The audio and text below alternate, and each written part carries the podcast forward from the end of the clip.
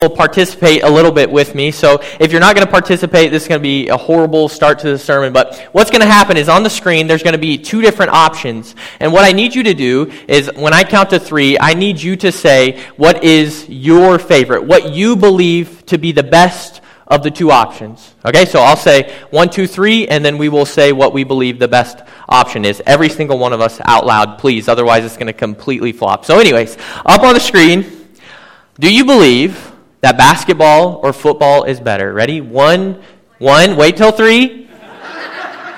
One, two, three. Basketball. Okay, that was pretty split, pretty split. Okay, next, we'll move on to the next one. Harry Potter or Star Wars. One, two, three. Harry Potter. I don't know. Somebody yelled really loud over here, Star Wars. So maybe maybe we'll give it to them. Okay, country music or rock and roll. Ready? One, two, three country music. Man, I'm so proud of you guys. You guys are waiting until 3. This is awesome.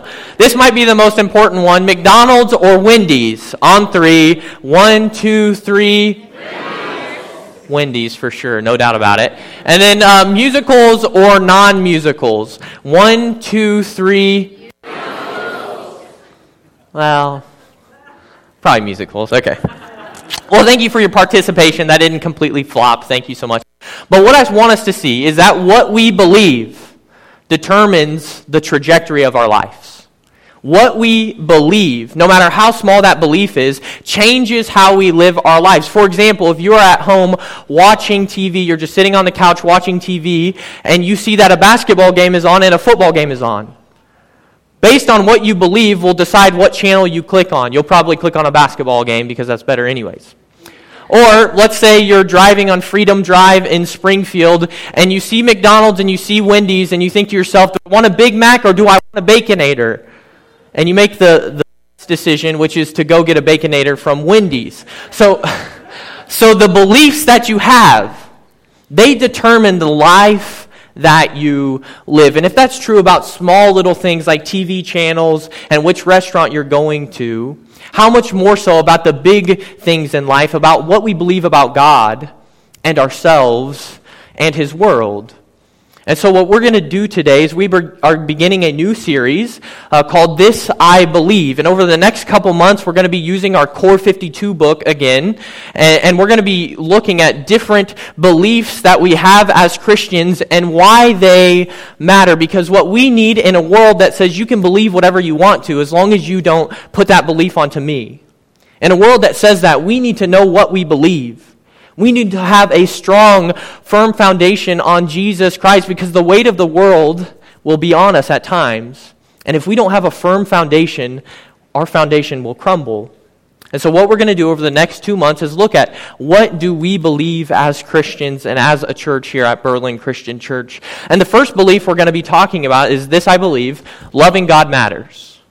Loving God matters. It's very simple, but even before we get to loving God matters, here's what I want you to know. If you don't remember anything else from this sermon, here's what I want you to know. You ready for it? God loves you.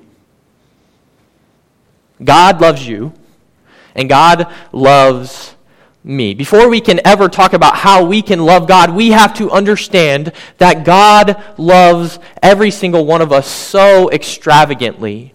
He loves us so much that He created us. He loves us so much that He was willing to become like us in every single way and to die on a cross for us, to literally take our punishment, our wrath upon Himself so that we might live.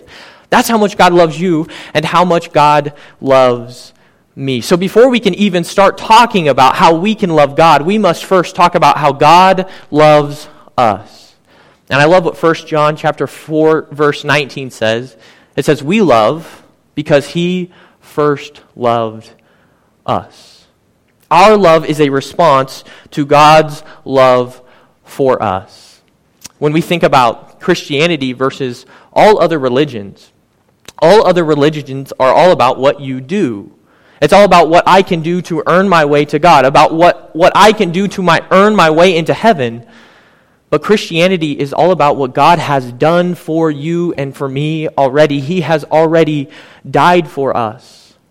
And so we know that God loves us. If you ever question that, I know many of you in here, you just struggle with self doubt. You struggle with self confidence. What you need to know is that God loves you so much that he was willing to die for you. It's not about what we do, it's about what Jesus has already done for us. And so we must respond in some way to his love. In every relationship, at some point, we have to show that other person that we love them. Here's an example. Um, how many of you are in here are familiar with the five love languages by uh, Gary Chapman? The five love languages, they'll be up on the screen. But basically, the, the premise of this book is that every single one of us, we have uh, one to two primary love languages. So there's uh, words of affirmation, gifts of service, or gifts, acts of service. The other two that are up there, quality time and Physical touch, which is my number one love language. Ironic. So, anyways, so basically, uh, we we all have one to two of these primary love languages. And it took me about seven years. I've been uh, with my wife now, married four years. We've been together over eight years. It took me till about year seven to really realize that one of her uh, love languages was acts of service. And what she hates doing, probably more than anything else, is the dishes. And so it took me seven years before I realized, oh my goodness, if I do the dishes, it shows her how much I love her. You see, my wife, she already loved me, bless her heart. She got the worst end of this deal, but she already loves me. And so when I do the dishes, it's not to try and earn her love, it's a response to her love. To say, I love you too. And so when it comes to our relationship with God, we have to understand that God loves us already.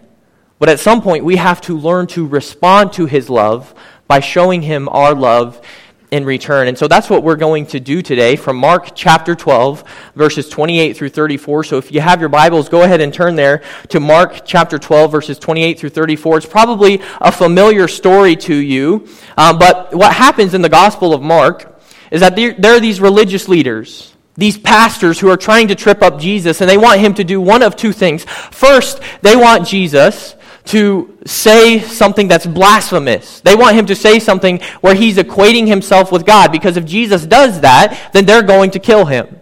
And then, secondly, they want Jesus to just have a really bad answer to something. They want to shame him so that his followers feel ashamed and they no longer follow him. And so they're trying to trip up Jesus, but they just can't get him to do it. And then there's this one teacher of the law who's curious about Jesus. And here's what happens. I'm going to read through the whole story and then we'll break it down piece by piece. But here's what happens. In verse 28, it says, One of the teachers of the law came and heard them debating. Noticing that Jesus had given them a good answer, he asked him, Of all the commandments, which is the most important? Out of all 613 commandments in the Old Testament, which one is the most important? And Jesus said, The most important one is this Hear, O Israel, the Lord our God, the Lord is one. Love the Lord your God with all of your heart, and with all of your soul, and with all of your mind, and with all of your strength. And the second is this love your neighbor as yourself. There is no greater commandment than these. Well said, teacher, the man replied. You are right in saying that God is one and that there is no other but Him to love him with all your heart, with all your understanding, and with all of your strength, and to love your neighbor as yourself is more important than all burnt offerings and sacrifices. And when Jesus saw that he had answered wisely, he said to him, You are not far from the kingdom of God. And from then on, no one dared to ask him any more questions. I love this story about Jesus because it shows that he is the greatest teacher of all. And he shows us how to love God, and he, he summarizes it in, by loving God and loving others. But what I want us to see today is what does that look like practically? What does that mean for us to love God with everything we have? And I think the first way that we are shown here is to love God, we learn about God. To love God, we learn about God. Go ahead and look again at verse 29. When Jesus is asked, What is the most important commandment? He begins by saying the great Shema, which is found in Deuteronomy chapter 6, verses 4 and 5, what Chris read for us earlier. He responds by saying this the most important one is Hear, O Israel, the Lord our God, the Lord is one. When we start thinking about this verses, we so often run towards the love the Lord your God with all your heart and all your soul and all your mind and all your strength, and that's good, and we're going to talk about that later. But don't forget what Jesus said first. Hear, O Israel, the Lord our God, the Lord is one. For the Jews who would repeat this every morning and every night, this was important because they lived in a world that they were constantly bombarded with other gods. People were trying to get them to worship all of these other gods. And by saying this prayer, this reminded them who their God was, that their God was the one supreme God, that their God was the one who created everything. That their God was the one that chose Israel. That their God was the God who redeemed them out of Egyptian slavery. That their God was the God who was present with them in the wilderness. And that their God was the God that was going to lead them into the promised land. They knew who their God was. And so it led them to worship him and to love him. So let me just ask you today do you know who your God is? Do you know who God is? Is. Because if we want to worship Him and love Him and follow Him with everything we have, we need to know who He is. I love what one author says. He said this He said, You can only love God as far as you know Him. And as the depth of your knowledge grows, so too do the depth of your love and your ability to live in ways that express that love. In other words, for us to love God well, we have to know who our God is the more we know about God, the more we will naturally fall in love with Him.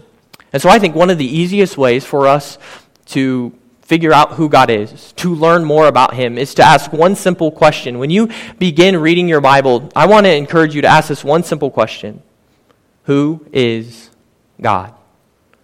As you're reading through, wherever you are, whether you're in Genesis or all the way in Revelation, ask that one question Who is God? Because I believe the Holy Spirit will inspire you and help you to know who God is. And so that's what I want us to do real quick is to practice together to ask this question. So I'm going to read a passage from the New Testament and I'm going to read a passage from the Old Testament. And as we're reading it, I want you to either write down or make a mental note of who God is in these passages. So this time, I don't need your participation to yell anything out. Just write it down or put it in your head. So the first passage is 1 John chapter 4 verses 8 through 10. So ask yourself this question, who is God according to these verses? Here's, here's what it says.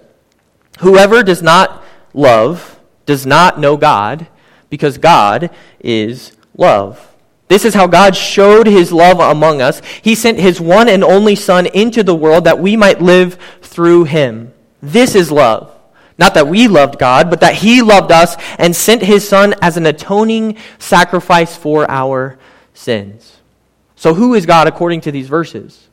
Well, he is a loving God a sacrificial God, a God who is willing to give his one and only Son for us. He's a forgiving God. All you have to do is ask that question, and you can learn all of these things about who God is.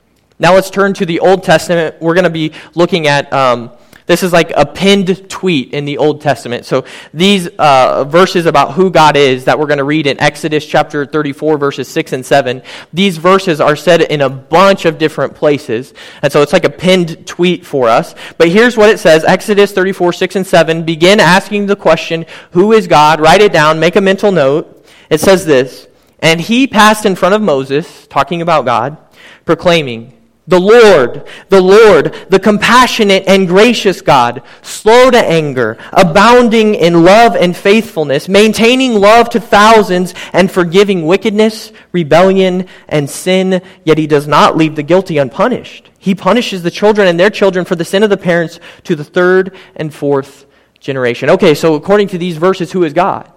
Well, God is a compassionate God, a loving God, a forgiving God, a patient God. But he's also a just God, a God who will make sure that nothing goes unpunished. And so we see here who God is. And what I love about God is that God invites us into this journey with Him every single day.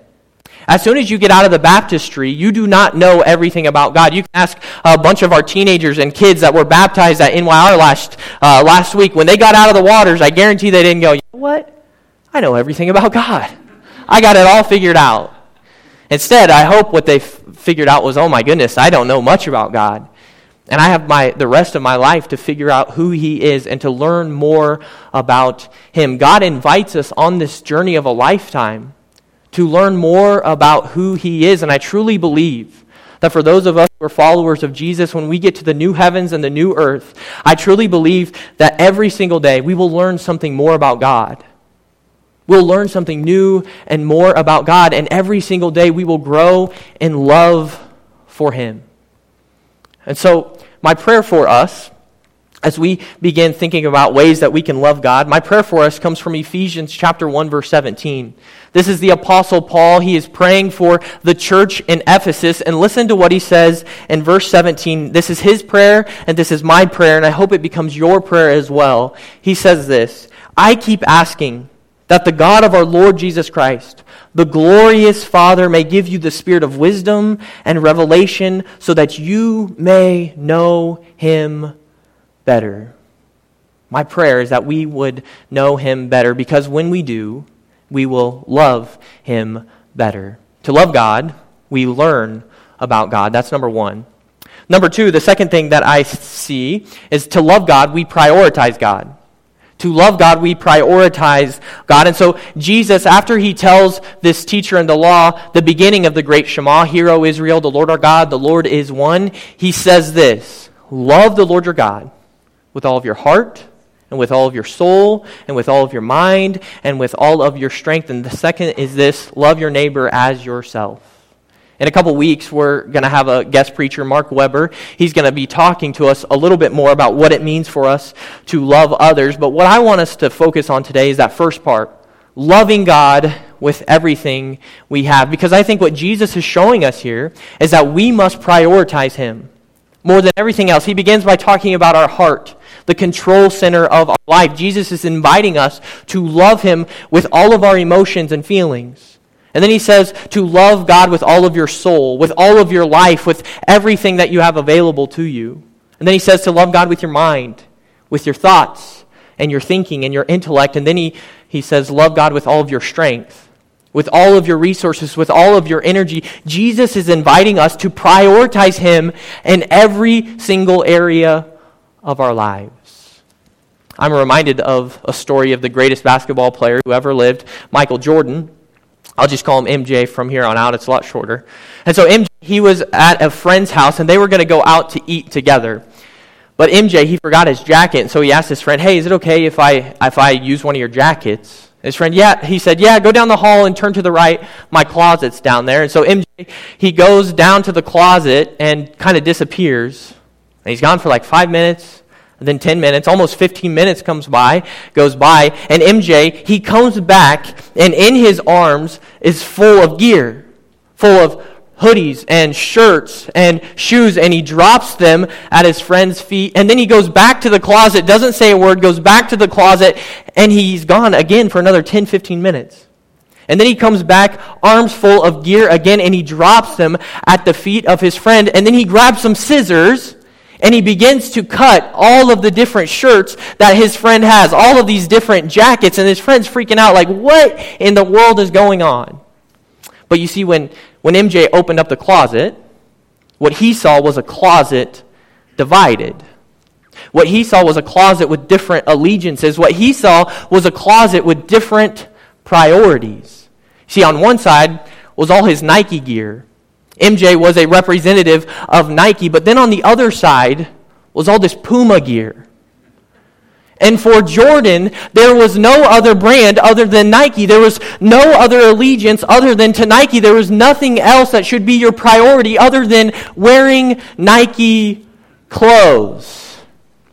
And so he told his friend, he gave his friend his representative's number from Nike, and he said, Hey, call my representative. He'll get you all of the Nike stuff that you want but don't you ever let me catch you wearing Puma gear again.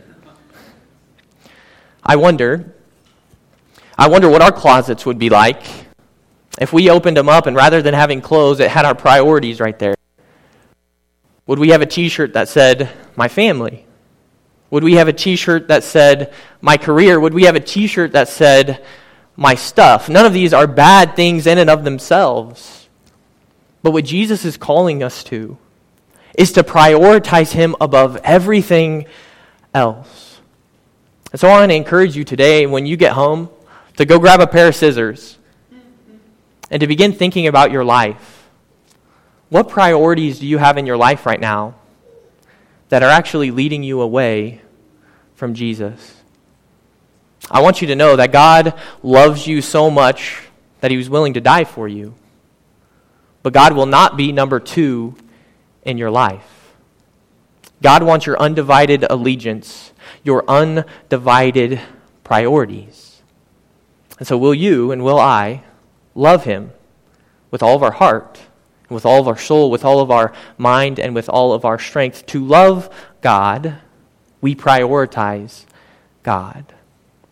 But lastly, to love God, we obey God. To love God, we obey God. Look at verses 32 and following with me. Here's what happens after Jesus says this amazing teaching to this man. He said, Well said, teacher. You are right in saying that God is one and there's no other but Him. To love Him with all your heart, with all your understanding, with all your strength, and to love your neighbor as yourself is more important than all burnt offerings and sacrifices. And when Jesus saw that he had answered wisely, he said to him, You are not far from the kingdom of God. And from then on, no one dared him ask any more questions. And so Jesus, he proved that he really was the master teacher here. But what I want to know, and we're not told, what I want to know is what happens to this man. Does he go and does he live his life prioritizing God? Does he go and live his life and love God with everything he has and loves his neighbor as himself? Or does he walk away? And disobey God. We're not told that information, but I think what Mark is inviting us to do is to think about an earlier story that he's already told. In Mark chapter 10, verses 17 through 22, we're told a story of another young man, sometimes called the rich young ruler. And this young man, he comes up to Jesus, he's all excited, and he says, Hey, Jesus, what must I do to inherit eternal life? What must I do? And so Jesus begins to tell him some of the Ten Commandments don't commit adultery, don't lie, don't steal, honor your mother and father. And this man, he's so excited. He says, I've done all that since I was a kid. Are you kidding me? I get to go experience eternal life. But listen to what happens in verse 21 and 22. Jesus looked at him and loved him. One thing you lack Go. Sell everything you have and give it to the poor, and you will have treasure in heaven. Then come, follow me. And at this, the man's face fell. He went away sad because he had great wealth. You see, this young man, he had allowed money and greed to have a hold on his heart. If we would have opened up the closet of this young man's life and seen his priorities, you would have seen shirt after shirt, hoodie after hoodie of, of that would have said, My money, my possessions, my stuff. And this man was not willing to get the scissors out and cut away these other priorities and listen to what God was calling him to do. Will you listen to what God is calling you to do? Will you listen to what Jesus is calling you to do? Will you trust him enough to obey? Jesus says this in John chapter 14 in one of the most explicit passages when, uh, that tell us how do we love God? How do we actually love God? Jesus says this in John chapter 14, verses 23 and 24. He said, Anyone who loves me will obey my teaching. Anyone who does not love me will not obey my teaching. What Jesus is saying there is Do you trust me enough? Do you love me enough to obey what I'm calling you to do, even if it doesn't make sense to you?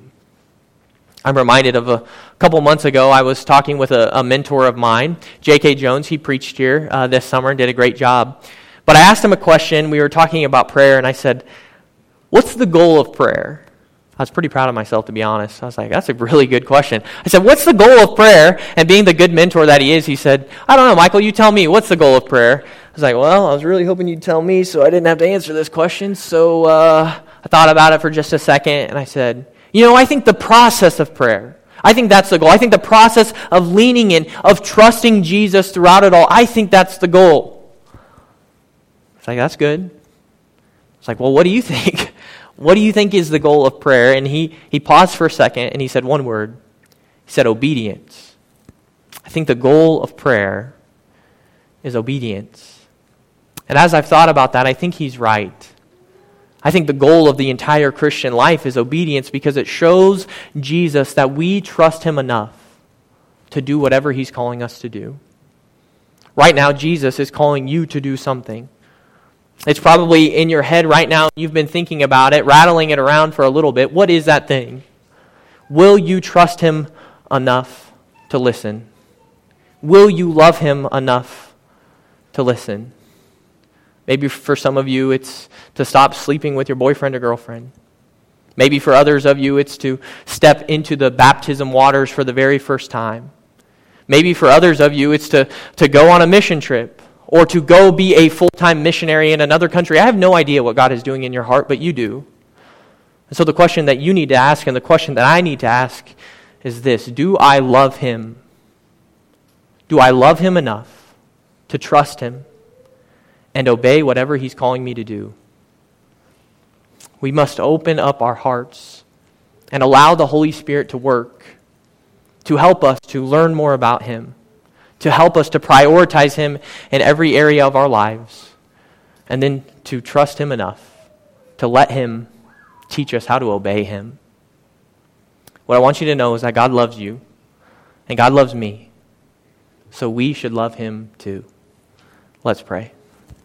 Dear Heavenly Father, we love you, and we thank you for the cross and how you were willing to go to the cross for us. You love us so much, and we come to you, Lord, knowing that we have mistakes, knowing that we have failures, knowing that we have sins in our past, yet you forgive us all the same. So help us, Holy Spirit, to follow whatever you're calling us to do. Help us to trust you enough to obey. In the powerful name of Jesus, we pray. Amen.